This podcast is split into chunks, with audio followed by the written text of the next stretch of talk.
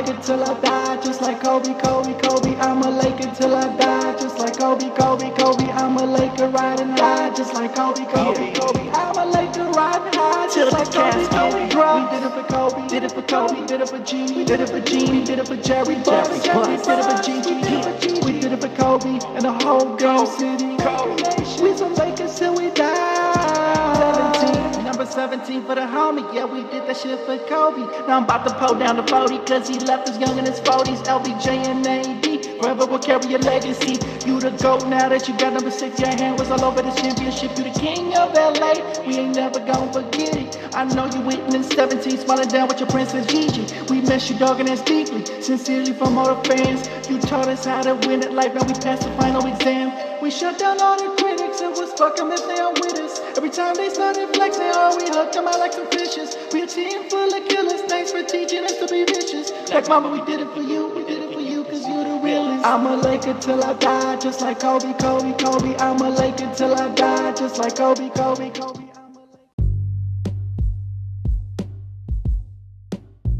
Welcome to the LA Sports Roundtable. This is the HAF. With me is the Toyanator, Matt Montoya. Well, I just feel like he got caught up in the Trump health plan, and of course, things went as bad as they possibly could go for a man of color. We're here podcasting the LA Sports Roundtable to you from our T1 studios. Here at the Roundtable, we talk LA sports. Los locos kick your ass! Los locos kick your face! Los locos kick your balls into outer space! To those of you who listen, thank you. And please give us a shout out and a follow on Twitter and Instagram at LA Sports RT1.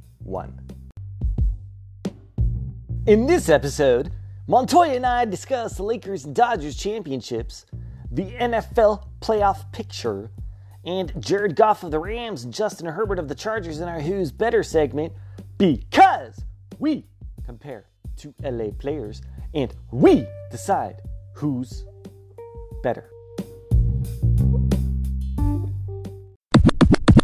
Let's do this. All right, Montoya.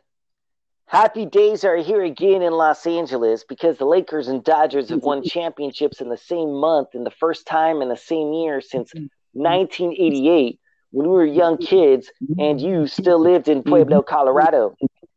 Despite the pandemic being a complete downer for 2020, the NBA resumed its season with a bubble in Orlando, which solidified player safety, resulting in zero positive tests for the virus and ending with the Lakers rightfully winning its 17th championship in franchise history. Meanwhile, MLB had a delayed start to its season with teams playing at their home ballparks and having divisional playoff games in ballparks in Los Angeles, San Diego, Houston, and Arlington. MLB had a soft bubble for their playoffs. The ALCS was in San Diego, and the NLCS and the World Series only took place in Arlington at the Rangers' new ballpark, Globe Life Field, with fans in attendance. According to Chris Halicki of Sports Illustrated, Texas regulations allowed 50% capacity for fans, and that's what it looked like for the NLCS and World Series. An interesting thing happened when Justin Turner was pulled in the Dodgers clinching game as a result of a positive test for the virus. Either way, the LA Sports Roundtable predicted the Lakers dominating the playoffs, and that's what they did. The Dodgers brought the World Series trophy home to Los Angeles despite almost being eliminated by the Atlanta Braves. Toya, first question Which championship has a bigger significance for the people of Los Angeles and all of the California? The Lakers or the Dodgers championships? I'm going to say the Lakers. Um, the reason why I say that is while there are people who are Dodgers fans, very diehard Dodgers fans, it's a pretty even split between Angelenos, between the Angels and the Dodgers. And yes, I realize the Angels play in Anaheim, but you can go to a Dodgers versus Angels game in LA or in Anaheim, and you're going to see an equal amount of representation for each team. However, go to a Clippers Lakers game, and it may as well be a home game for the Lakers, regardless of who's supposed to be the home team and whose hardwood is on the floor. The one, the other thing that you can also say about Southern people in Southern California is that while in a lot of cases people are from somewhere else, such as myself, I actually grew up a Lakers fan because I was always a Magic Johnson fan. Um, and the same thing can be said of Angelenos. There are people who have that same type of mentality for the Lakers that people in New York have for the Yankees. So because it has a little bit more of a hometown feel, even more so than the Dodgers, I think that the Lakers championship is significantly more important than the Dodgers, although they're both important to LA. You know, I completely agree with you regarding the Lakers having a better or bigger impact for the people of LA with their championship versus the Dodgers championship. And um, just to extend it outside of LA, you have people all up and down the state who are Lakers fans, even up into the Bay Area and uh, down to San Diego. Even though the Clippers played in San Diego, they didn't have a big following there because they always sucked, which is why Sterling was able to bring him to LA in 1984 in the first place. Um, and then, just like you said, when you when you see a game at Staples Center, and if it's a Clippers home game, it's like the crowd is screaming for the Lakers. If it's uh, uh, the uh, Lakers playing the Clippers in a game, so you know I completely agree with you there that um, the Lakers do have a bigger impact for the people of LA and in California because of their championship. However, if the Dodgers, just talking Los Angeles, Toya, if the Dodgers would have won more World Series since 1988, I could definitely put up an argument there that um, they would have had a bigger impact for uh, their championships. But, you know, with the Lakers, 17 championships in franchise history, I think 12 since they've been in Los Angeles after moving here from Minnesota and like so long ago. And the whole um, Kobe uh, uh, impact with the Lakers and the championships with Shaq. Um, it was very good. It's been a long 10 years without a championship. And I know it's been a long 32 years since the Dodgers last won one. But I do agree with you there that the Lakers championship has a bigger significance for the people of LA and in California. Well, you know, if you also want to uh, take a look at it, here's another odd coincidence. It always seems like the Lakers, I'm sorry, that the Dodgers win a championship when someone else in LA does it. Because if you look at their last championship, I believe it was 1988. And if my history is correct, I believe, and also in 1998, 88. the Los Angeles Raiders beat the Washington Redskins for the Raiders' most recent championship. Um, I believe it was not in 88. The Raiders, I think it was 85. Their first or second year in Los Angeles, I'd have to look that up. But that is correct. Their last Super Bowl championship was as the Los Angeles Raiders. When I and I remember that because um, um, that was a big thing, and they were new to the city, and I was a kid, and it was like a big deal. And and the Rams were in the Super Bowl in the early 80s, I believe, but I was way too young to even remember that when they lost to Pittsburgh at the Rose Bowl with Vince Ferragamo as their quarterback. And uh, even though they're the original first professional franchise of Los Angeles. I actually didn't know that game was at the Rose Bowl. I believe it was at the Rose Bowl, if I'm not mistaken because you know the significance of that is it's always been that whoever whatever team is hosting the Super Bowl never actually plays in their home stadium and the team who's had the most opportunities to break that curse has been the Chargers and the Dolphins But the only two teams to actually come close to doing it are the 49ers and apparently the Rams. Because when the 49ers won one of their championships against the, I believe it was against the Bengals, they played at Stanford, um, which is not really far from San Francisco. And then if the Rams actually played Pittsburgh at the Rose Bowl, that's pretty much a home game for the Rams, too. Yeah, and that was January 20th, 1980, at a then record 103,985 fans was in, they were in attendance.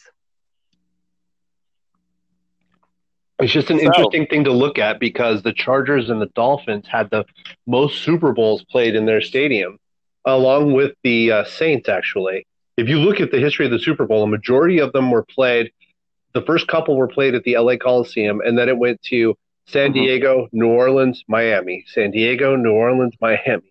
Um, it just because they had they didn't want to back in the day it, they didn't want to play in a cold weather state at all for the super bowl uh-huh. because it gets very cold in that, that time which surprised me when they the nfl started like saying okay let's uh, give the super bowl to these uh, cold weather states because they have new stadiums like in new jersey with the giants uh, and jets new stadium and uh, recently in minnesota um, a couple years ago with their uh, new stadium for the Vikings. But Well, uh, I mean, uh, so they're sort of rewarding rewarding these teams for having new stadiums by giving them a Super Bowl, Well, they're even rewarding, cold weather state. they're rewarding the city with that revenue from people coming in and staying in hotels and eating in the restaurants because in a lot of cases it's the state who's putting up money to uh, pay for some of those stadiums so it, it's giving those states back tax revenue the significance Yeah, that's a good point. the significance of that though is you know with minnesota it's a dome it doesn't matter it's like having it in phoenix where at the same time you know um, the super bowl could be 450 degrees if it's in phoenix but having it indoors means it's air conditioned that whereas having it in minnesota it can you know the heater's on. The interesting one was the broncos and the seahawks playing in new york where the chances of snow was very good and there's no dome. Hmm They don't have a they don't have a roof in New York, huh? Or New Jersey, that new stadium, no it's more like the MetLife. MetLife is more like the old Giant Stadium in the fact that it doesn't have a roof. Wow, I didn't know that. That's something there, huh? So even that got played. Yeah, that must have been brutal attending that game. But you know what? I mean, you think about it. In the cold weather, you still have fans in these cold weather states attending games anyway. So I don't really see like, yeah, that really impacting uh, attendance because everybody wants to go to a Super Bowl game if they can, even if it's, um, you know, not a team they root for. Um, but you know, going back to the LA championships, to in celebrating these LA championships, which opponent had more of a chance, even though they both lost? Okay, the Heat or the Rays? I'm going to say the Heat had the closer opportunity. If you look at the uh, World Series, it was almost like the Dodgers were a big cat playing with a rabbit. And they just kind of batted him around a little bit. The rabbit got excited, tried to run away, and then the cat just stuck their claws and was like, no, I'm just playing. Hmm, really? Uh, I'm going to go with the Rays. You know, I, I really think the Rays had more of a chance because their pitching was, I mean, they had some good pitching. And the reason why they lost the last game against the Dodgers, the Rays manager pulled uh, Blake Snell out too early. And even the Dodgers players were saying that, and uh, you know, after the interview or the post game interviews, that there was a relief. Like Mookie Betts, I believe, said that there was a relief that the Rays took Mook, or Blake Snell out of the game, and then all of a sudden they felt like they could get some hits. Um, versus the Heat, I didn't think the Heat had a chance at all, especially when Dragic went down and uh, Bam Adebayo, I think, uh, missed a game or two. So, and, and it was like the Rays were had their full roster. No, I mean I'll agree with you. It's a toss up. I just felt like I felt like the Heat went into that game kind of like Rocky, like, hey, we have no shot. And I just felt like they played their hearts out and they played with a little more passion to try to win the game. And I'm not saying Tampa Bay didn't try. I just felt like the Heat were coming together as a team, as in like me against the world, and uh, I, I just felt more passion from the Heat. Mm-hmm. Yeah, I, I could see that. And um, but you know, the Heat, they're led by Pat Riley. And Pat Riley hasn't been a coach for a long time, but he was in attendance at the bubble in Orlando for the NBA Finals. What do you think about Pat Riley with uh, his mask? He had a logo of Jerry West on his mask. but what do you think about Pat Riley wearing a mask with the logo of Jerry West upside down the whole time during the NBA Finals? Do you think that was a sign of anything? Or was he just trying to have the best fit for his mask, even though the logo of Jerry West was upside down? I think he was just looking for the best fit of his mask. I don't think he was trying to say anything because if, because his team was playing the Lakers, obviously. Um, and I also don't think that uh, he would want to go it, doing that with the mask. If he did something like that on purpose, it'd be like doing something to the Shield in the NFL. It's just it's not something you want to do on purpose. Yeah, but with, based on his history with the Lakers and the fact that Jerry West, the logo, was a Laker, and uh, they worked together when Bradley was coach and uh, Jerry West was the GM of the Lakers. I mean, I'm just wondering if there was any um, bad blood between the two uh, guys. I'm sure that there was. You can't put, you know, a couple of um, what's the word I'm looking for? The kind of we'll just say top dog because I can't think of the word that I'm looking for. But um, you can't put two guys that are dominant males in the same room and have them disagree and have it come out amicable. Like you, somebody has to put their ego aside, and I just don't see that happening with these two A-type personalities. So, based on that, then, I mean, do you think Riley was trying to make a point, like "F you, Jerry West" with his mask upside down? Um, I don't think so because you know I just think that if Riley had something to say, he'd just come out and say it. Well, I don't know. I think he, as a as an executive, and I think he would be more diplomatic, and maybe that was his subtle uh, slight of Jerry West, based on maybe if there is bad blood between the two, because they're both uh, former Lakers, and uh, you know were in charge of the Lakers one way or another. Um, but yeah, I just thought that was kind of interesting. And another interesting thing I thought in the finals, what came out was the Lakers bench was taunting uh, the white boy kid and play Afro guy, Jason Williams, wannabe, by calling uh, uh, uh, him Jimmy Neutron during the playoffs. Duncan Robinson. So Duncan Robinson, you know, who has this white boy kid and play Afro, trying and and wearing Jason Williams number fifty five. The Lakers bench was calling him Jimmy Neutron, boy genius, the whole time during the finals. What do you think about that? I just think it's funny. um, it's just a way of getting into his head. Um, and I also just think that uh, you give competitors an opportunity to talk shit, they're going to talk shit. It is what it is. I, I don't see anything beyond that other than it's actually really fun. but since they did taunt him by calling him Jimmy Neutron, boy genius, do you think Duncan Robinson, his play, do you think his play was affected and that actually helped the Lakers?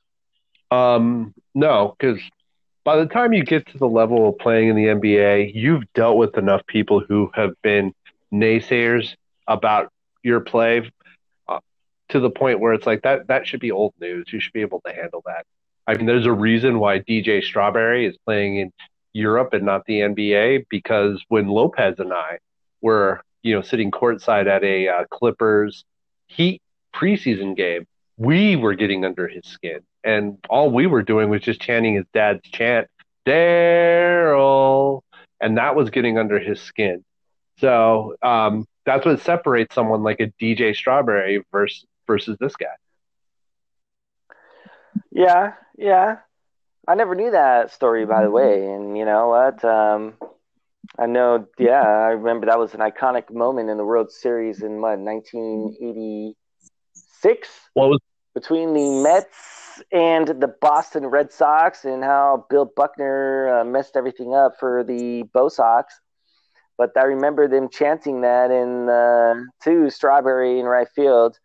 And I actually didn't know Strawberry had a son who was playing in the NBA for a while. That's crazy. Yeah, I believe he went to Servite. He, you know, did the whole SoCal circuit. I don't know where he went to school, but um, it was a preseason game. We ended up Lopez and I ended up getting uh, courtside seats um, last minute, and uh, we were sitting right there. And every time he would come to our side of the court because we were right by the Heat bench, um, we'd start chanting that, and he you could see him looking at us like he wanted to punch us in the face. And I'm like, I was like, dude, if we you know what? go ahead. I I I was at a Clippers game courtside, and uh, I remember Marko Jaric. Yeah. He went to the Timberwolves, and I was screaming the whole time, "Marko, you suck!" And that really got in his skin. He gave me some dirty looks.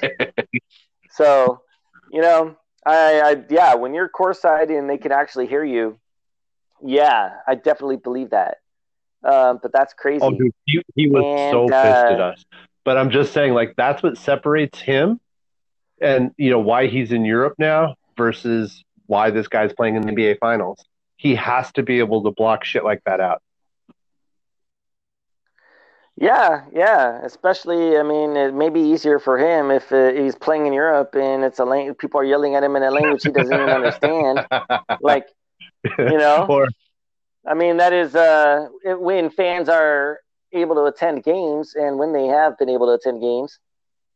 Yeah, so I mean, how would you let's say just say that they were saying strawberry in Turkish, for instance? Like, is he even going to know they're saying strawberry? So that's a good point. Right.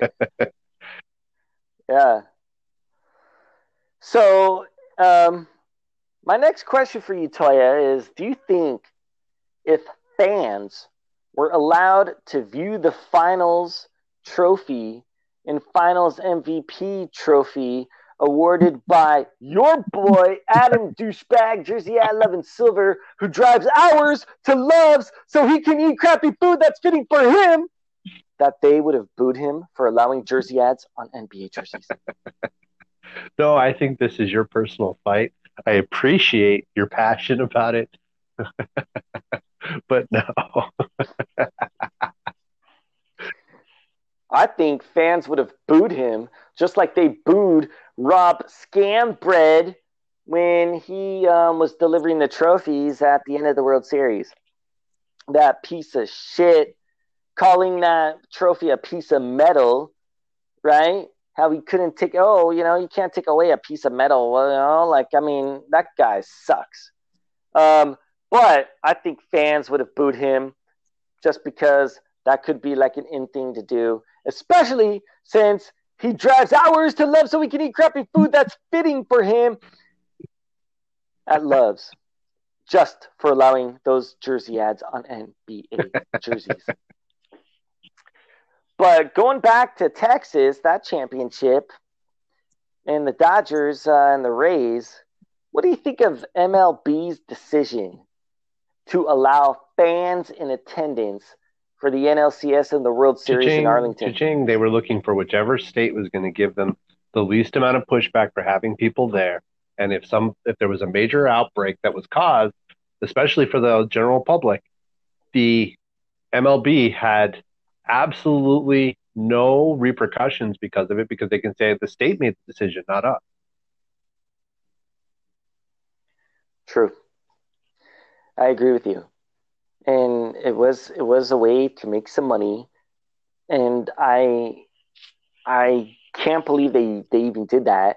And the fact that they did do it just for money, and you know, if there was uh, 50% capacity at the Rangers' new stadium, that that that could have been a super spreader event. Okay, so and and at the same time, look who was pulled out of Game Seven: Yes. Justin Turner. So Justin Turner was pulled out of the game seven, or excuse me, game six of the World Series because mysteriously they found out he tested positive during the damn game. And then Justin Turner made a decision to go on the field after he was pulled from the game. And the game, the Dodgers clinched the World Series um, to celebrate with his team. And he took his mask off at times, sitting next to Dave Roberts, the manager, who's a cancer survivor, for the team photo. What do you think of that fiasco? I think it was incredibly selfish on the part of Turner to take his mask off, especially being near a cancer survivor like that. Um, being someone who caught the virus, and I believe that I was um, initiated to the virus by people who my company shares a bathroom with who would walk into the bathroom, not adhere to the urinal rule that every guy has, and uh, doing so without a mask while talking to clients um, who can hear the urinals flushing, which I think is also just tactless. Um, they gave me the virus, and I gave it to my significant other, and then we both wore masks in the house to prevent her mother from getting it, and she didn't. Um, I just think it was incredibly irresponsible of them to walk into the bathroom and give it to me in the same way that it is incredibly irresponsible of Turner to take his mask off next to a cancer survivor. Yeah. And Dave Roberts didn't seem to care when they were taking the team photo. They were all just happy to win the World Series and celebrate and all that. But uh, even if Turner was asymptomatic, which he was, even if he was able to play in the game, which he did up until what the seventh inning, um, I completely agree with you about that being selfish on his part. Yes, your team won the World Series. You want to celebrate that with them, but we're in a freaking pandemic. Well, on top of that, it's not Justin. like people, it's not like people don't know his number. Know? I mean, just because he has a mask on, you know, I believe he also has a pretty iconic beard that people are going to remember him for. So it's not like they're not going to know it was him.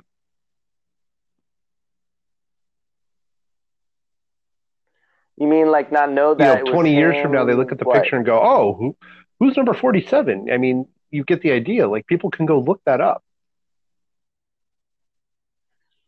No, they could have taken. Yeah, I agree. They could have taken the team photo with him with the mask and his beard showing. He could have just been by himself, six feet away, and that would have said everything. A picture speaks you know, a thousand words, right? He would have still been in the team photo. But hey, we've had a pandemic. He was pulled from a fucking game, but we still let him stand six feet away from the team and take the photo, but not be like with everybody you know. But he took his mask off and was taking took the photo, sat next to the manager, who's a cancer survivor, which puts him in the high risk health category for the virus. You know, what if uh, Roberts would well, died? Not only that, if, if you were, um, a lot of people don't know this, but there was a similar pandemic to this in 1918, and people were wearing masks. You can go through and look at all the pictures, and it's very similar to how it is today. And a hundred years from now, people would have had the opportunity to look at that picture of Justin Turner standing six feet away and be like, why is he being isolated? And go back and go, oh, there was a pandemic in 2020 and he was isolated because he tested positive, but the team wanted to have enough unity to have him in the picture with them. So he stood he, as a hero to make sure that he wasn't going to infect someone else. He stood six feet away to take the team photo. That's how he would have been remembered. Yeah, and that would have been, I think, a more iconic you. photo uh, based on the circumstances, you know. But no, he was selfish and he put other people's health at risk, especially as manager who's a cancer survivor. And I think that's just plain ridiculous. And and the fact that um, he did come out after that and apologize um, and release a statement, and then MLB uh, didn't even punish him like I mean, they broke the rules for their protocols put in place for people's uh, player safety and staff member safety by doing what he did, and they just like, okay, Justin said he's sorry, and that's okay for us. and he came out with a statement saying sorry, and okay, that's okay. No, you, I mean, you got to punish people, and he was not punished, and I just can't believe that they they could have easily fined him. You know, would it? But if somebody would have died, like uh, the manager Roberts being in the high risk health category as a cancer survivor, he I guarantee you he would have been fined and suspended for next year or a good portion. Well, here, here's the other year, thing to think maybe. about. He had an opportunity to go into the history books as part of the pandemic because when you think about you go back and you look at history, you look at historical events like who won the Super Bowl, who won the World Series, who did this, who did that. He had an opportunity to be synonymous with 2020 and the virus if he had done the responsible thing and took the picture six feet away. He would have been in every textbook from Yeah. now until the end of time. He would have been immortalized, but instead he'll be vilified. Yeah, and I mean, just yeah, that, that if they would have been like big team photo, him in a mask, six feet away from everybody that are like hugging or or whatever, or arms around each other for the team photo, that would have been an iconic photo for the textbooks, like you said. So Think about that. Like I just, I just our great grandchildren could yeah. be looking at a picture of Justin Turner standing six feet away, remembering 2020 in this pandemic as a hero. Yeah, but he decided to be selfish, and that is really disheartening as a Dodgers fan. And I know you're more of an Angels fan, but uh, I mean, I completely agree with you there. And um, it was just, you know, yeah, you won, but you put other people's health at risk. So Justin Turner, A thumbs down. that is Thumbs down. on you for that. Justin Turner. What? Do you remember down, the uh, rap sure. group of the 90s, Third Bass? Justin Turner gets the gas face. I actually don't, but uh, maybe Oh, you I don't remember recognize their song. I don't know. I was, I was into yeah, I was into the the rap music of that era. So I don't know, but that I'll- name I'll doesn't to- ring a bell right now. I'll have to been a send you a link 90s. from YouTube. Um, if anybody else wants to check it out, look up Third Bass, the number three RD space B A S S, and then look and then add gas face G A S F A C E. Those guys hated MC Hammer, so anytime somebody said Hammer, that was also entertainment in and of itself because those guys absolutely hated MC Hammer. And MC Hammer at that time was All right, MC Hammer at that look it up time was like at the peak of his popularity, so that made it even funnier. But anyway, I digress. I didn't mean to go down the rabbit hole, but yeah, once you hear the song and you hear me say Justin Turner gets the gas face, you will get the joke. all right, all right, all right. Um, going back to the neutral site World Series in Texas that MLB used just to make some money and uh, blame any super spreader event on the state of Texas. Um, the Dodgers played more time there than the Rays. So the Dodgers were basically in their soft bubble at their hotel in Arlington and played at Globe Life Field. Probably, you know, well, more than probably most uh, other teams, uh, other than the Rangers this year, because uh, the schedule you played, you know, a few games against non-division local opponents and like ten games against your division opponents total. And if you know of those ten games or whatever, a few were at your park. So the Dodgers played many games at Globe Life Field. Do you think the Dodgers had more of an advantage for spending more time in Arlington and playing more games at the Rangers' new ballpark, Globe Life Field, um, versus other teams like the Braves and the Rays that they encountered in the playoffs of Um, World Series? no, I don't think it's like um, that big of a deal, um, like it is in other sports to know the arena and know the field, like it is in the NFL. Um, while you could know a little bit better where the soft part is of the field to try to aim your uh, at bats to get a home run, that would be the only real advantage I could think of. Or maybe how to play the outfield a little bit better So if there is an opportunity where someone might have more power, you can shift to the right side. But other than that, I don't I don't know that that's anything that you wouldn't notice on tape as well.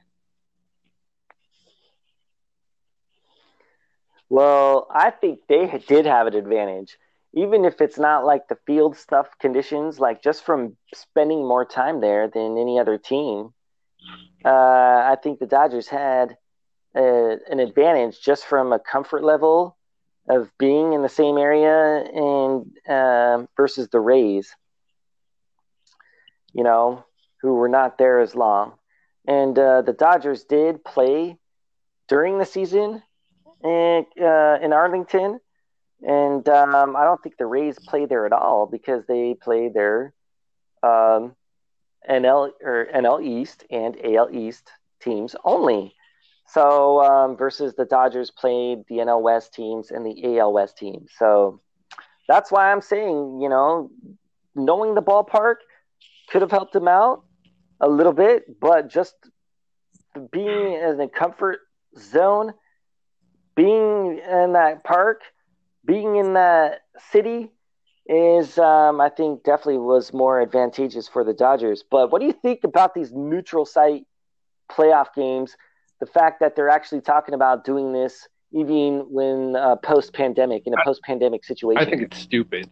And the reason why I think it's stupid is it's just an opportunity to leverage some of the um, tax favorability of some states.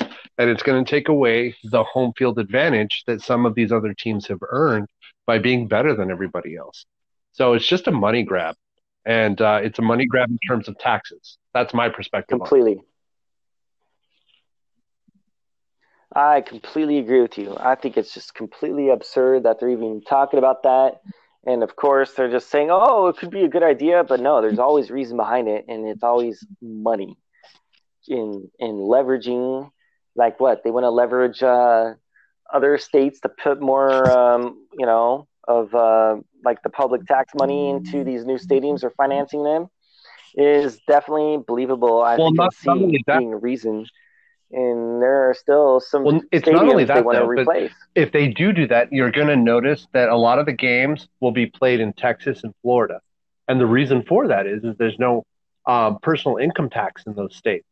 Um, and the benefit of that for the, is not only for the players but also for the teams because that eliminates a high level of taxes that they would play that they would pay, say in California, um, which again it's a money grab because it's not going to do the state any good. It's going to bring in a little bit of extra tourism um, and a little bit of local uh, businesses will get a little bit of a boost, but for the most part, it's just an opportunity for Major League Baseball, the the owners and the players, to just pocket money that doesn't get recirculated into the state, and um, it's going to be a hindrance.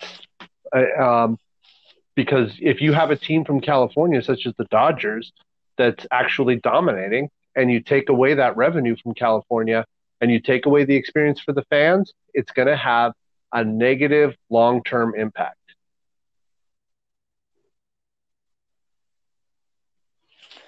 You know that that definitely could be the case. However, they did have uh, you know the division playoffs for the American League in, uh, in the Dodgers and Padres, in Padres ballparks, um, and that means they had to pay state income taxes for the state of California. Those teams who American League teams who had to play. So but however, for uh, the World Series and stuff, um, which was, uh, I mean, exclusively just in Texas, I could definitely see that being uh, a reason for MLB having done that. And um, you know, but um, but the whole back to the stadium leverage thing, you know, I mean, Florida, yeah, they have no income taxes there in Florida, or I don't know. I mean, I mean, I know um, it may not be much or if anything, but for the state income tax. Uh, but look at that stadium in Tampa Bay. They've been trying to deal with uh, that situation for a while in Tropicana Field, and even been talking about moving the Rays for a while. But it's just they've been going with the status quo, and maybe that could be something to force Florida's hand or the city of Tampa Bay, one way or another, to finally give uh, the Rays a decent stadium. And you know, I mean, you got to give uh, credit to the Rays for making it to the World Series twice in their history, despite having historically low payrolls each well, and every and year. it's just kind of like the same thing with the Marlins. They win the World Series and then they're going to have the fire sale. The the Rays kind of did it the opposite way. They did it the in the style of the Oakland Athletics. Um, you know, just kind of working with what they had. But I agree with you. I agree with you 100%. Mm-hmm. Uh, and then, so what do you think about the scam of an MLB commissioner, Rob Scambread, being booed by Dodgers fans at the end of the World Series when he was awarding the World Series piece of metal trophy and the World Series piece of metal MVP well, trophy. after giving absolutely no punishment to the Houston Asterix, I think he got what he deserved. Yeah. Could you tell he was like uh, taken aback and a little uh, surprised? Well, if he was, he's an idiot. Um, because there's nothing more that he should have recognized as coming his way than to uh, be booed, especially you know in Texas, where that's still kind of a fresh wound for Dodgers fans. You know, considering that, you know Dallas and Houston, while Mhm. not necessarily that close, they're not that far apart either. So that's still a relatively fresh wound for Dodgers fans, especially with all the news of what happened.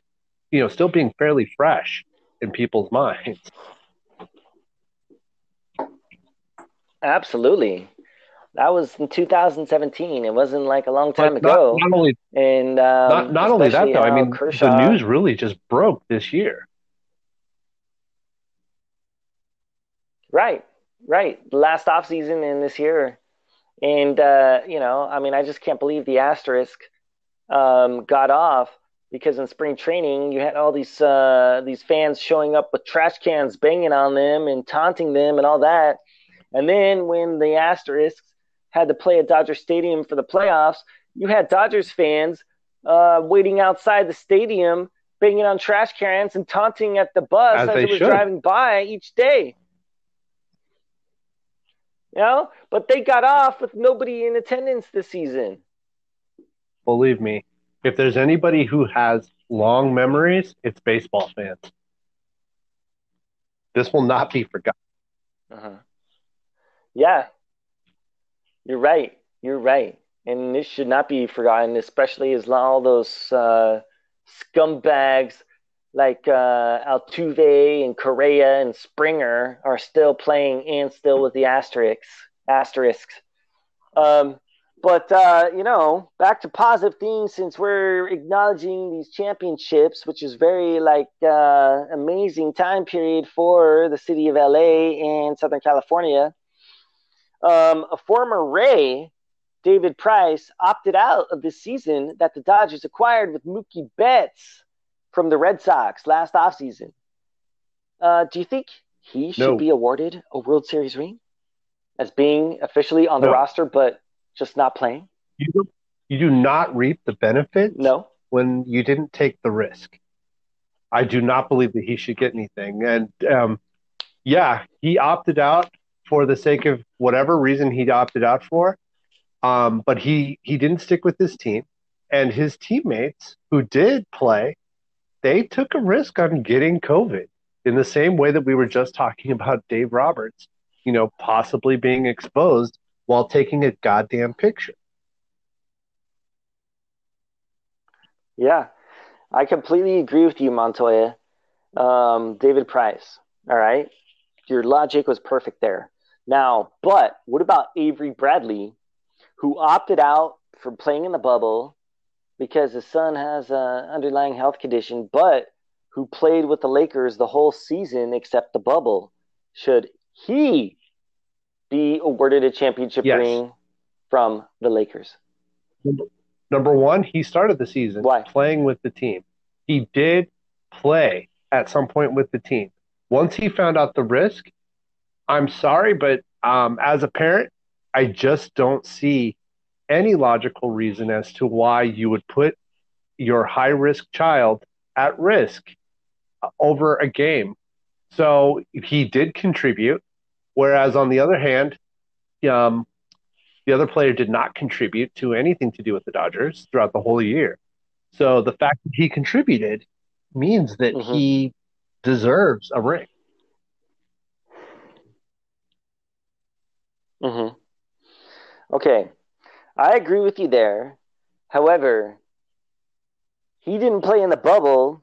He didn't take a risk. He, I definitely see why he didn't want to take a risk in uh, bring his family to the bubble once players were allowed to bring their families there. But he played only pre-pandemic. So, um, but you know, he, I mean, he played the season though, whereas Price did not play at all during the season, even though he had to take the risk in order to play the season, which he didn't want to do. So, um, so yeah, based on that, uh, the 60 some odd games Bradley played in the regular season pre pandemic before the season was um, And considering, postponed for a while.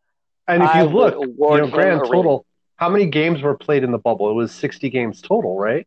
So he played half the season. No, he played 60 some odd games. And then there was like, I don't know, I, I'd have to look that up again, but um, they did not reach a full 82 games. There were like a few games, I don't know, up to 10.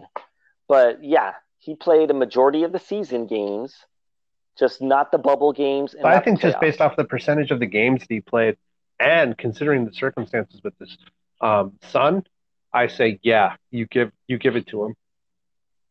Not somebody who didn't contribute anything throughout the season. All right. Um, I don't know what the underlying reason was, and you know they may have both sat out for similar reasons. But if you didn't contribute anything to 2020, I just don't. I can't justify giving you a ring. Okay, and I agree with you. Now, now about the celebrations for the Lakers and the Dodgers. Uh, it was good. The Lakers won first. Fans hit the streets of LA. You know, not, not much social distancing, but uh, there was some fireworks going off, a lot of masks. And then the Dodger fans did the same thing. What do you think about the fans and um, the fact that we're going to have to wait for a parade for each You know, team? Um, it's been over a decade for the Lakers, and it's been nearly three decades for the Dodgers. Um, you can wait a little bit longer. Yeah, I agree with you, especially It's a cel- since uh, it's a celebration. virus cases Well, it's also a celebration. again. You don't want to associate a celebration with the death of someone you love. And what I mean by that is you don't want a kid who grows up hating the Dodgers or the Lakers because their dad died going to the parade. This is just not hmm hmm That's a good point. Okay, Montoya. Last question since we've uh, acknowledged our uh, Lakers and Dodgers championships for the city of LA. Any thoughts on uh, free agency and the draft being really rapid for an NBA, the NBA? The Lakers trading their first round draft pick, late first round draft pick for Dennis Schroeder of the Oklahoma City Thunder. Rajon Rondo probably out the door. Anthony Davis has officially opted out of the final year of his deal, trying to get that Supermax deal. What do you think? Well, I think with the pandemic interrupting the end of the college season, I think it's a good thing that uh, they went with a more proven commodity. Um, I'm disappointed in Davis in terms of not sticking it through to see what he and LeBron could bring to LA. Um, you know, on round two, I understand. You know, he's got to go make his money, but I and this but you probably know he's going to make his money and get that Supermax deal Yeah, from the Lakers. but there's a possibility that he might not stay with the Lakers as well, and um, I I just think that uh, he this wasn't the time to do it. Like if he would have come back, won another title, he would have got that super max deal anyway, and he would have looked like the super amazing, incredible super team player. Well, I still think he's coming back. I don't think he's out the door. Rondo is out the door. He only had a two and a half million dollar option, player option for next year. Schroeder, I don't know if he, I don't, I don't know. I mean, they they call Rondo playoff Rondo for a reason, and I think Rondo had an amazing playoffs. But uh, this is just uh, something the Lakers did to shore that area up as far as safety. But um, for their like personnel decisions. But AD, I think Davis is coming back, and he just wants more money than what twenty eight million dollars that he was uh, that he was going to make in the last year of his deal that he opted out from. But I think he's going to get like the max or super max from the Lakers, and I think they're the only ones who could give him more the most money because he has been currently with the team. So yeah, you you do have a good point. He can walk, he can get a max deal from another team, but I do think he can. He's coming back. He and LeBron have the same agent, so I'm not really worried about that. Um, but uh, Rondo, I thought, you know, being that friendly turncoat from Boston, I thought he did well in the playoffs. I thought he showed uh, some uh, confidence and clutch moments in his experience uh, in the playoffs. Uh, definitely was, um, you know, visible Whereas Schroeder, I just know him as a decent point guard. He averaged um, a decent amount of points last year for the Thunder. But until somebody does it, you never know. He could do it. But I don't know. Rondo is getting older too. But yeah, I think that may suck for the Lakers to lose uh, Rondo. But I think Davis is definitely well, there's, coming you know, back. When it comes to the playoffs next year, right. there's a lot of things that can happen. And um, I don't think Rondo's going to get picked up by another team, and if something comes up where the Lakers need him, I think he'll be there. Interesting. We'll see because that's coming up around Christmas time. Season's going to be starting up again. Real, real quick turnaround for a 72 game season. And we'll talk more about the future of the NBA if they're going to cut down from 82 games and their format for returning 70 some odd days after the NBA finals in the bubble in, in the future right. podcast. All right. But uh, Montoya. Meanwhile, in the NFL, the Los Angeles Rams are currently doing very good with just defeating the Seattle Suckcocks today in the NFC West matchup as this moment they have a six and three record. Okay, they lost to the Dolphins in a Tua Tagovailoa's debut game, and then they had a bye week, and they seemed they put a good game plan together when they beat the Seacocks or Suckcocks. but as of this moment, all right, you have uh, some good teams in the AFC, like with very good records with the Chiefs and the Steelers. Do you think, number one, the Rams have a chance to make this a trifecta as far as championships are concerned for the City of Angels? Sean McVay, the boy genius, has proven He's an intelligent coach who knows how to manage all three phases of the game offense, defense, and special teams. I've said it before. I believe Jared Goff out of Cal Berkeley can be an MVP in the NFL, even though he has had in the last couple games some turnovers. Aaron Donald cannot be contained by anyone on planet Earth, and he plays for the LA Rams. On the other hand, the AFC West has the Raiders, who play in cell block Vegas's Roomba Stadium at okay in a position where they're in the playoff picture as of this moment. And Justin Herbert has is now the new guy for the Chargers. And Tyrod Taylor's career has been derailed by a stupid doctor. Montoya's Broncos are at the bottom of the division with the Chargers. So do the Raiders have a chance to do anything? I didn't think so. But the Rams in their tough division have a wild card spot if the playoffs were to start today. But can they win the division? Montoya, what do you think? Can the Rams win the NFC West? Based off of that win today in Seattle, I'm going to say they have a shot. And let's take a step back, actually, and let's just look at the NFC West. If you take a look at the NFC West versus the NFC least, I mean the NFC East, you you're going to look at easily the best conference in pro football right now. There is nothing in the NFC North or the NFC South outside of the Saints that could hold a candle to any of these teams in the N- NFC West. Um, with even Arizona looking like a decent team. Now, I do have to correct you on something. As a Broncos fan, Seattle used to be in our division, and mm-hmm. while I like the term the suckcocks, uh, you you have to call them the sea chickens. Nothing pisses off Seattle fans more than calling them the sea chickens. And I'm telling you this from experience because they used to be in our division. Find a Sea Chickens fan and say, How about those chickens? And you will watch them lose their minds. You can be like, Hey, you're the 12th egg. Not the 12th man, the 12th egg. and I'm telling you, it, it will get under their skin. So, Sea Chickens, while looking like a pretty good team, um, you know this this uh, this win today by the Rams, which technically I will call an upset because I do believe that the Chickens have a better quarterback, um, is definitely a testament to the coaching of the Rams.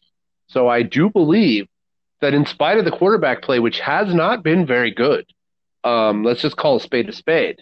They do not have the second coming of Aaron Rodgers out of Cal, but the Rams have still persevered in spite of that they do have an opportunity to make some noise in the playoffs. Okay, but can they win the division? Because you have three teams out of this moment at six and three: Cardinals, Rams, Seattle. Well, Seattle's automatically, you know, edged out because they lost to the Rams. So the Rams hold the tiebreaker currently there now. Yes, and they're so the Seahawks are one and two in the division. Rams are one and one, and Cardinals are two and zero. Oh. But that all can change. The Rams have yet to play the Cardinals. And it really just depends on how well the defense can handle Kyler Murray, who is essentially um, exactly like the Seahawks quarterback, you know, 2.0. He just happens to have better receivers much, much better receivers. And you can say what you want about Larry Fitzgerald being um, beyond his prime, but he's still a formidable receiver. And you add in Hopkins, um, who, by being traded from Houston by a coach who's no longer there, effectively ended the uh, Texans. Yeah, you're right. And that was, a, I mean, we talked about that in, in our first podcast with um, uh, the Texans getting Brandin Cooks from the Rams, and uh, we all knew that was uh, questionable. Yeah, at best. That's, yeah. that's saying it nicely. Yeah, and uh, Bill O'Brien is gone, and um, and especially I don't know. I mean, um, I, I still think Russell Wilson is the better quarterback. Kyler Murray is coming into his own. That that uh, Hail Mary that won the game for the Cardinals today was good. But as I was listening to the Rams post game show on the radio, Maurice Jones Drew said that you can't expect to play like that often, other than Aaron, I mean, from Aaron Rodgers. Aaron Rodgers, he's he, he seems like every time he throws a hail mary at the end of a game, he wins it. But who knows? Maybe Kyler Murray is that guy. But I still think Russell Wilson is a better quarterback. But you, you're right. He has uh, Murray has better weapons around him, which makes Arizona a threat. Ramsey shut down or locked down Metcalf today. Metcalf didn't do anything, and Metcalf is all trying to act like he's you know the best wide receiver now, but he didn't do anything against Jalen Ramsey today. yeah, well, he, he's not uh, DeAndre Hopkins. DeAndre Hopkins is a weapon. But mhm. one of the things that uh, the Rams can do is they can take a look at what the Broncos did last year against the Texans in shutting down that passing attack with DeAndre Hopkins from a quarterback who's actually better in Houston than what they have in Arizona. Mhm. And I think they can leverage that and um, they can shut down Arizona if they do something similar to shut down Hopkins that the Broncos did against the Texans last year. And you know, once the Rams and Cardinals are going to play, Ramsey is going to be all over Hopkins. And Fitzgerald is decent, but he's not what he was a few years ago. Um, No, I'm, So, I'm I- completely I'm completely in agreement. I'm just saying if you if they were to leverage what the Broncos did, because the Broncos don't have the DBs that the Rams do, and they still managed to shut down Hopkins when he was receiving passes from a quarterback that I actually think is a better quality quarterback than the quarterback he has now. And I believe Yeah. that that could be the key for the Rams winning the division because they already have the tiebreaker against the, the chickens. and you have this uh, this this this cornerback Williams. The Rams picked up from off waivers from the Ravens, who mm. had two interceptions against Russell Wilson today. So besides Ramsey, that guy is coming into his own, and that could be a good thing for the Rams and giving them an opportunity to win that division. So yeah, three teams as of this moment at six and three.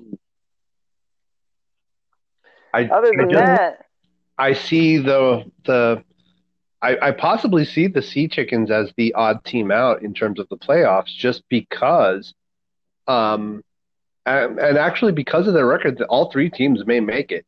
But I just all uh, three if- teams are in the playoff picture as of this moment. but um, if anybody's going to get 86th, I think when the Cardinals and the Chickens play each other, I, I actually think Arizona's going to win. Mm-hmm. Yeah, you never know. Um, you know, you have the and because uh, Arizona has a better division record and it's only two and zero right now. The Rams are one and one. That they're in the NFC leaders to what make the playoffs with the wild card teams being the Rams and Seattle. But that can all change. There's you know there've only been nine games played, and there's plenty of football remaining. But speaking of the schedule, Montoya, the Rams have supposedly the toughest schedule left in the NFL. Should they make the playoffs with the NFL's expanded playoff format?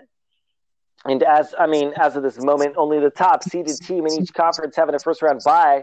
But there's been discussion by the NFL to even eliminate that in case um, you know some games get canceled because of the spikes in the virus and these all these players being put on the COVID uh, uh, list. Um, do the Rams need to have the best record and get that first round bye if it's available and the NFL doesn't do all these wholesale changes like MLB did? Or do they just need to get in the playoffs like they're currently at in the wild card picture to have that chance with only Seattle and um, Green Bay arguably equal or better in the NFC? Well, I'm going to disagree with you on one thing, and I'm going to say that I actually think the Cardinals are better than Seattle. Um, so I think they're battling Green Bay and Arizona for that first round bye, but I definitely think that they should get the first round bye because should it be that any key players happen to come down with the virus, that's one less game that they would be out for. Mm-hmm. Mm-hmm. Yeah, I mean, the Rams Imagine if at six and Aaron three. Donald- You got Imagine if Aaron Donald were to get uh, the coronavirus in week 16. So he'd be out for week 17, and then he'd be out for that first round bye. And he'd come back right in time. yeah, unless the NFL adds another playoff team But um, and and you know, in these times of COVID and all these wholesale changes that MLB did, they may be looking that at that possibility as a money grab. Um, I, I, yeah. ac- I absolutely think that's going to happen. That they're going to take away the first round byes, and they're just going to have everybody playing. But you know, I've also seen where the bye is a hindrance. You take a look at some of these teams that are red hot, and then they get a week off, and it breaks up their continuity, and um, that's what causes them to actually lose when they when they actually play a game because they're playing a team that never had a break and you know continued with their continuity. So it could be a benefit as well to not have that week off.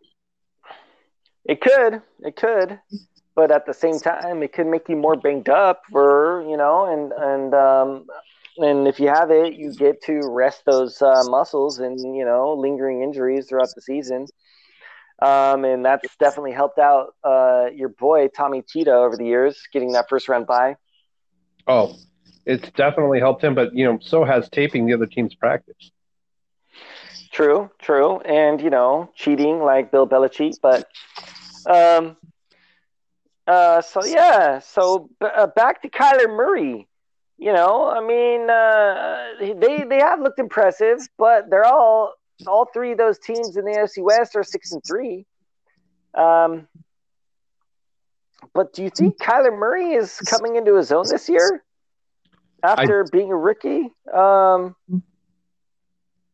I do, but I also think it has to do with the trend of RPO just making its way into the league. You know, you're seeing things like what you saw with uh, the worst first round pick in all of sports history, Tim Tebow, with my Broncos. You know, he had some success because he was able to run around, and uh, the guy's essentially a fullback, so he's hard to bring down. Whereas Kyler Murray is more of a speed guy. But the NFL is going to catch up defensively to these RPO guys, and they're going to turn them all into Tim Tebow. So um, that, as long as the the RPO is working, that's going to give guys like Murray and um, Russell Wilson an opportunity to shine. But as the NFL catches up, as they did, as it did with Tebow, who couldn't even make it on a high school level baseball, professional baseball team with the Mets. um, once the defenses catch up, I, I think some of these gimmick quarterbacks are going to go the way of the dodo. Well, these gimmick quarterbacks, speaking of RPO, and for our listeners out there, that means the run pass option.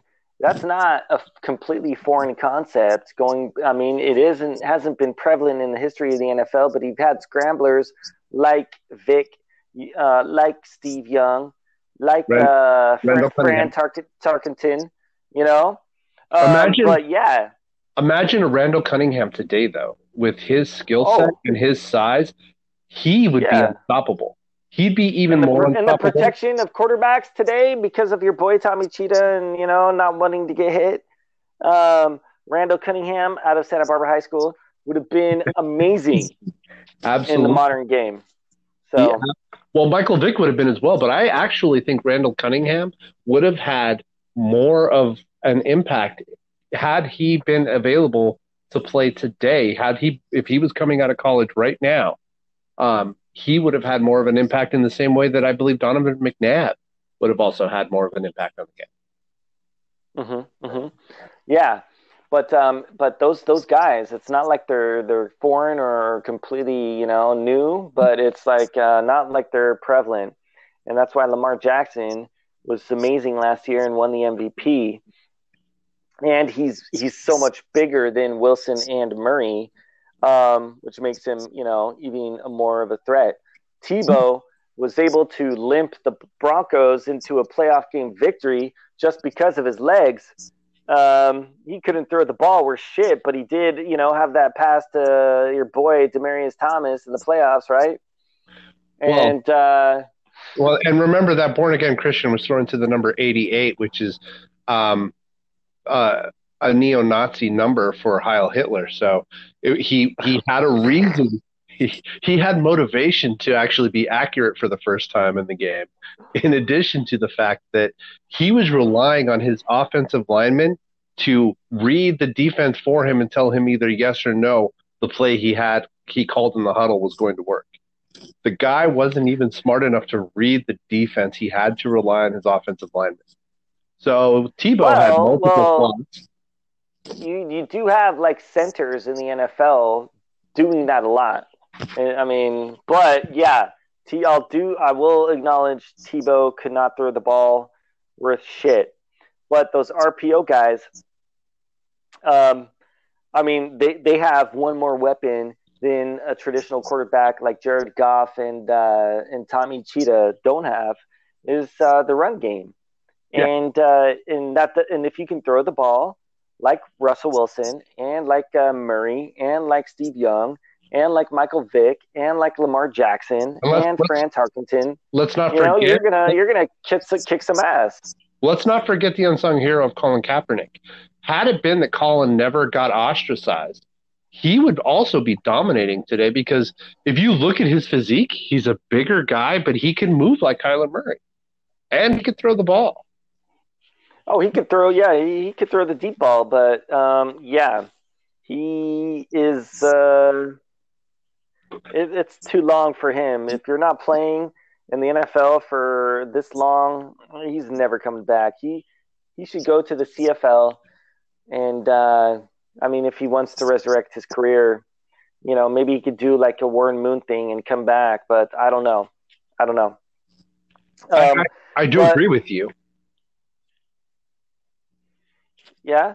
Well, he, I don't know. Maybe he just doesn't want to play anymore, and he has his settlement money and he has his Nike money. But, um, but you know, yeah. So back to the AFC, where the Seahawks came from, AFC West.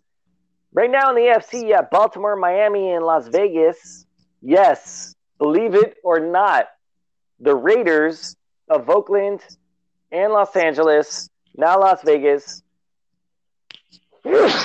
excuse me, are the wild card teams.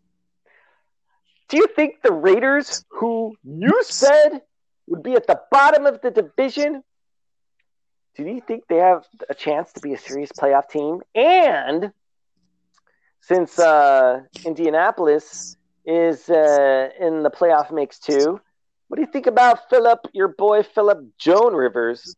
Do you think he'll choke in the playoffs like he used to with the Chargers? I think that Joan realizes that uh, the clock is ticking on his career. So I believe that um, he'll go into this a bit more seriously than he has in the past when he was on a Chargers team that essentially dominated the um, AFC West for what six, seven years, and he did nothing in the playoffs. Um, he wants to at least get to a Super Bowl. He has the experience and he has the know-how. And I believe he has just enough of a supporting cast that he could get there. I don't think that uh, he'd have a really hard time defeating Kansas City. But if you look at his history against Mahomes, he always seemed to have Mahomes' number in the same way the Broncos always beat Tommy Cheetah. So um, he, don't count him out. I definitely think that the Raiders are a flash in the pan. Um, I, I I'm not taking them seriously, and I will never take them seriously. So I need to also give that disclaimer. And in terms of Las Vegas, there would be no Vegas without LA. So we can truly call the Raiders LA's third team. Um, they're just the insignificant third team. Well, so many people go to LA on the or Las Vegas on the weekends, you know, from down here. But um, and their super last Super Bowl was when they were the LA Raiders. But um, you know, I'm gonna agree with you. I just, ah, I just can't think that they'll do serious damage in the playoffs. No. Um, for for one reason or another, they got those young guys at the wide receiver. You know, they did good in the draft. Uh, I mean, there, in my opinion, their running back is uh, is decent. Um, Carr, you know, he has taken the playoff or the Raiders to the playoffs uh, a few years ago, but I just it's been a while. You know, I mean, he, I never have had faith in that guy, like I have faith in Jared Goff. Um, Well, actually, I actually have faith in Carr. I actually think when the Broncos had Billy Musgrave, if they could have pulled Carr away from the Raiders, that uh, he, he would be he would have been very successful in Denver. Um, he had a great rapport with Billy Musgrave, and that was the only time that he got into the playoffs was when Billy Musgrave was his offensive coordinator. Um, Mm-hmm. I think right now he's being successful in spite of the fact that Jon Gruden hates him. Um, so I I just think that uh, the clock is ticking, and the second he has some major mistake, Gruden is going to cut him, and they're going to move on. So I just believe Well- there's there's too much dysfunction with the Raiders for this to really continue to uh, go on the path that it's currently going. They're going to mess up, and it's gonna the whole thing's going to implode in true Raider fashion. You know, I agree with you there. It's always implodes one way or another with the Raiders, and um, and, and the whole thing is, um, I don't know. Like, I mean, they signed him after that playoff run to a five-year what, or uh, like 125 million dollar deal, like or you know, four years, 25 million dollars a year. I don't know when that uh, is going to be over that contract, but the whole the whole fact that the Raiders got. um uh, Marcus Mariota to supposedly back up Carr this year at a you know discount. I was like going to be like a Nick Foles and um, Trubisky situation. As soon as Carr fucked up, they were going to put in Mariota, but that never really happened. Like we all knew it was going to happen with Mitch Trubisky um, sucking, being a bust, and and the Bears putting in Nick Foles. So. Uh, but I mean, I just, I, you know, I, I don't know. I just don't know if Carr can really, if the Raiders do maintain pace. I just don't think Carr is that guy. And Gruden, his obviously one and two move on, but he's been stuck with them because of his contract. There's nothing really been else avail- uh, better available and they did sign Marcus Mariota, I think, to a decent backup quarterback salary, um, n- thinking that Carr would completely suck.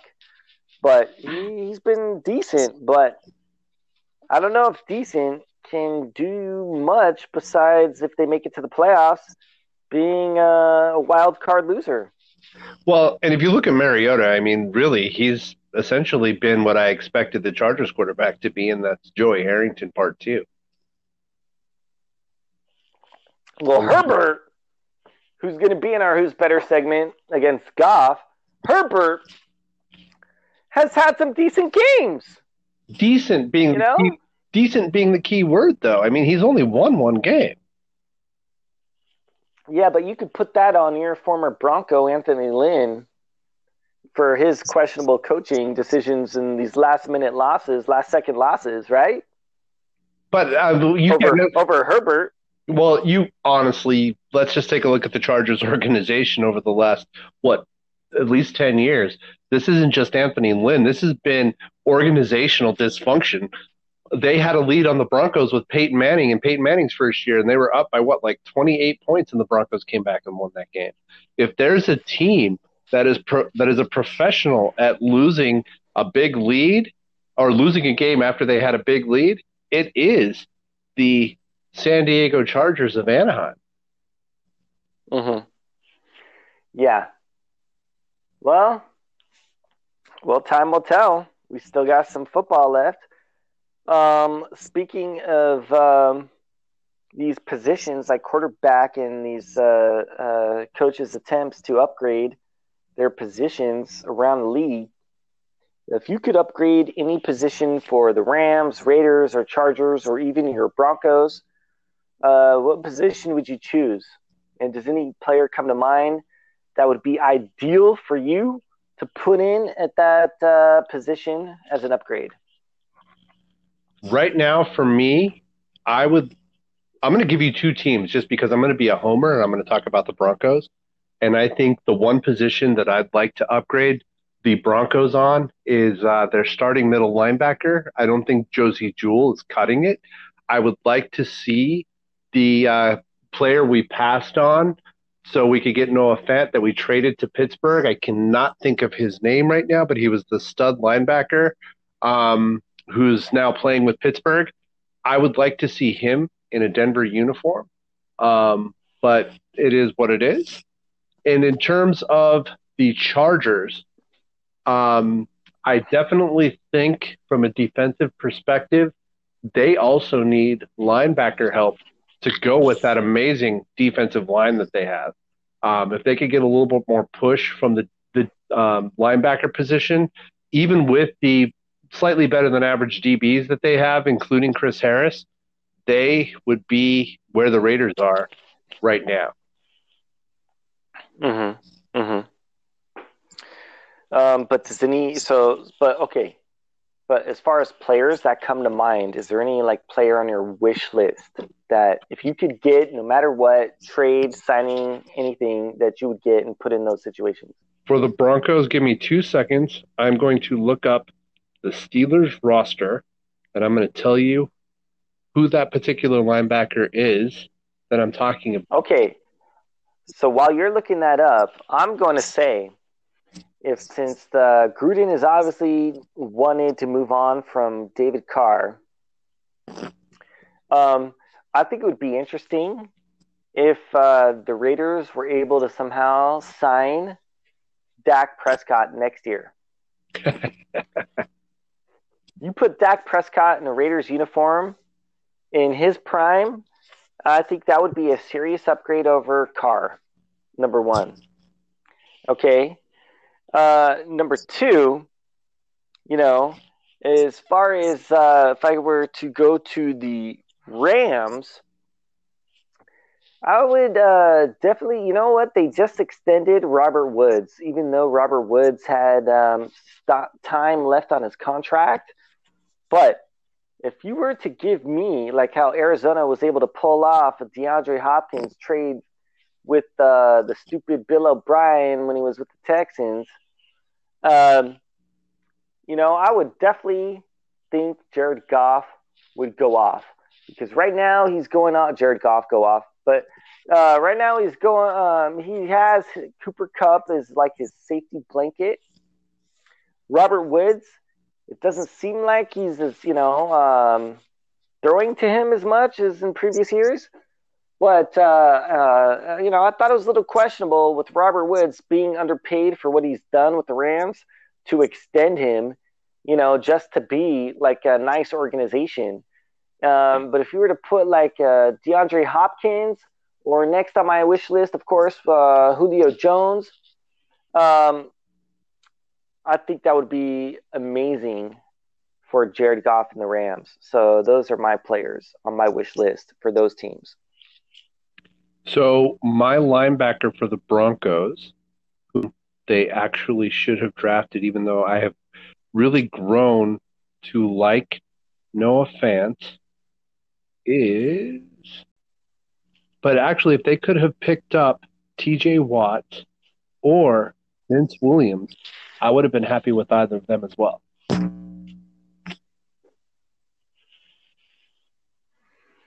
And that's the brother of uh, J.J. Watt. what? J.J. Watt. Yes, he's been killing it. So he'd be your linebacker on He your would wish list. absolutely be a linebacker on my wish list. In addition to their um, So nothing, nothing about Dak Prescott next year being better than Drew Lock. honestly, based off of the injury that he has, I think that he's going to end up being Alex Smith part two, and I can't believe that Alex Smith actually made it back to the NFL. Um, Well, Alex Smith nearly lost his leg. I mean, I don't think Dak Prescott is anywhere near any amput- amputation. I understand that, but if you look at the way that that injury happened, I I think they are somewhat similar, and um, I I think it's going to be a couple of years before we see Dak Prescott on, uh, playing in the league again. And who's to say that his head is going to be completely in it? Who's going to say he's mentally as strong as Alex Smith to be able to come back and be effective? You never know. You never know. But uh, I think the Cowboys now are in a position of adva- advantage for their negotiations for not wanting to extend Prescott. you know, but um,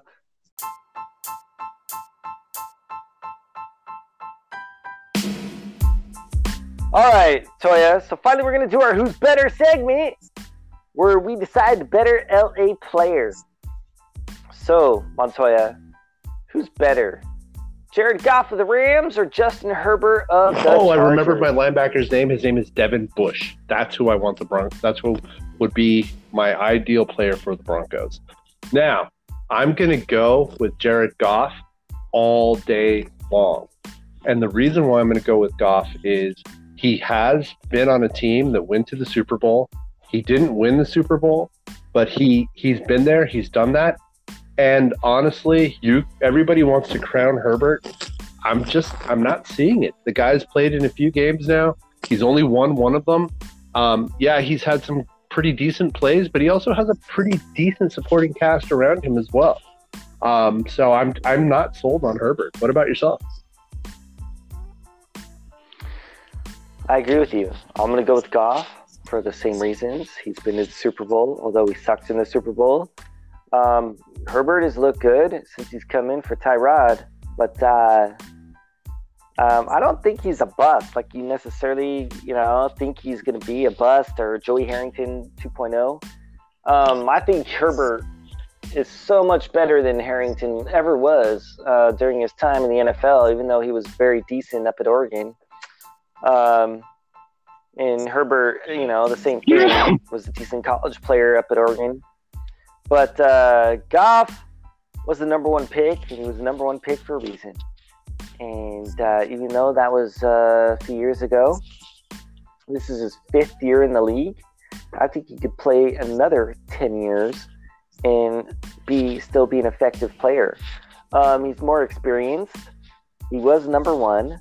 Um, it's just sometimes he has some. Uh, I don't want to say bad games because you know even uh, you know he has players like Russell Wilson throwing two picks today for you know Williams, uh, the cornerback of the Rams today, but Goff. Um, yeah, uh, I don't know. Sometimes I mean it's just as a Rams fan, have this hope that he'll be close to perfect. And when I see him make these errors or some of these errors, I you know, um, they're questionable, like the interceptions or uh, the turn, you know, um, the fumbles. Like he fumbled the ball today, but he didn't even know a guy was coming up behind him on his uh, blind side.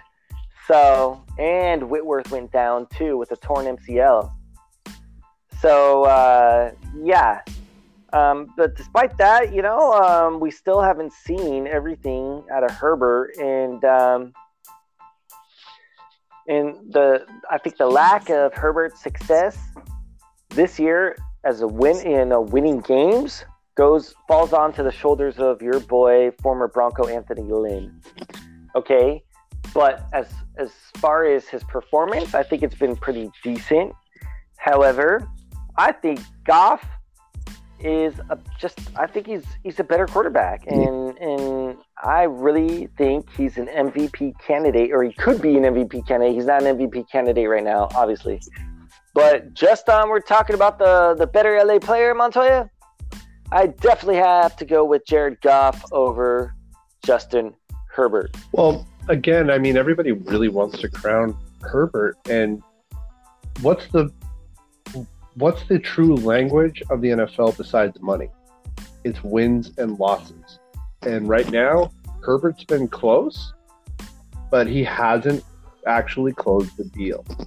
And so until I see more wins, I'm going to have to say that, you know, even with a really strong supporting cast, maybe you need to go back to Tyrod Taylor. Yes, he's looked good, but he hasn't closed out the game. Uh, I, I don't know. I think Tyrod is going to stay on the bench, and you can't. I don't think you could blame Herbert for not closing out the games. You got to blame Lynn, and um, I think the writing may be on the wall, Montoya, that Lynn may um, not be the coach of the uh, the Chargers. Next I'm in agreement with you on that. Um, I think the Spanos uh, regime wants to sell the team, and in order to get that value up, they have to be putting butts in the seats, and that's just not going to happen with the way this team is currently structured. at least in terms of the coaching, the coaching Yeah, and the decisions being made. and of course, when teams do bad over a season, the first fall guy is the coach, right? So Sorry, sorry about that. unless, yeah, unless I think the first fall guy is the coach, unless that coach had uh, GM powers like Bill O'Brien, but eventually it caught up to O'Brien, where he was finally shown the door in Houston. Well, let's just be honest. Anybody who's from the Patriots tree outside of Bill Belichick has not done anything. Look at Matt Patricia in Detroit. He's made oh, what a Um, disaster! and let's take a look at Josh McDaniels. I mean, this is the guy who actually drafted Tim Tebow with the first round pick. Um, you could go all the way back to Romeo Crennel with the Chiefs. Um, it's just it's been a disaster after disaster after disaster. And I don't see Romeo. but who has who has taken Romeo over in Crennel? Houston? Yeah. What do you think of that? They're sticking to the tree. The Well, they didn't have much of a choice either. They needed someone who had some experience. Um, so I, I honestly think that uh, based off of the talent that they have there, there's a good chance that the next head coach of the Houston Texans is currently the offensive coordinator for the Kansas City Chiefs, and I think former University of Colorado running back and former San Diego Charger Eric Sleeping with the Enemy will be the head coach of the Texans next year. Well, it seems like uh, he's definitely going to get his chance to get a head coaching job. Although I think it's going to be a mistake because who calls the majority of those plays in Kansas City? It's not Eric Bieniemy. Um, yes, he does. Andy Reid. So while Bieniemy is getting a lot of the credit, I don't think he's ever really had a chance to shine. It doesn't mean that he wouldn't shine if given the opportunity. I just think he's getting credit for something he's not really doing.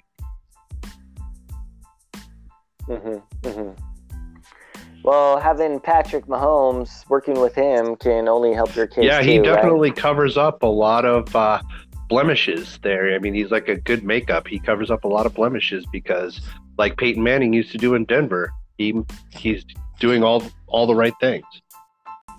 So that's it for today, everyone. Thank you very much for giving us a listen.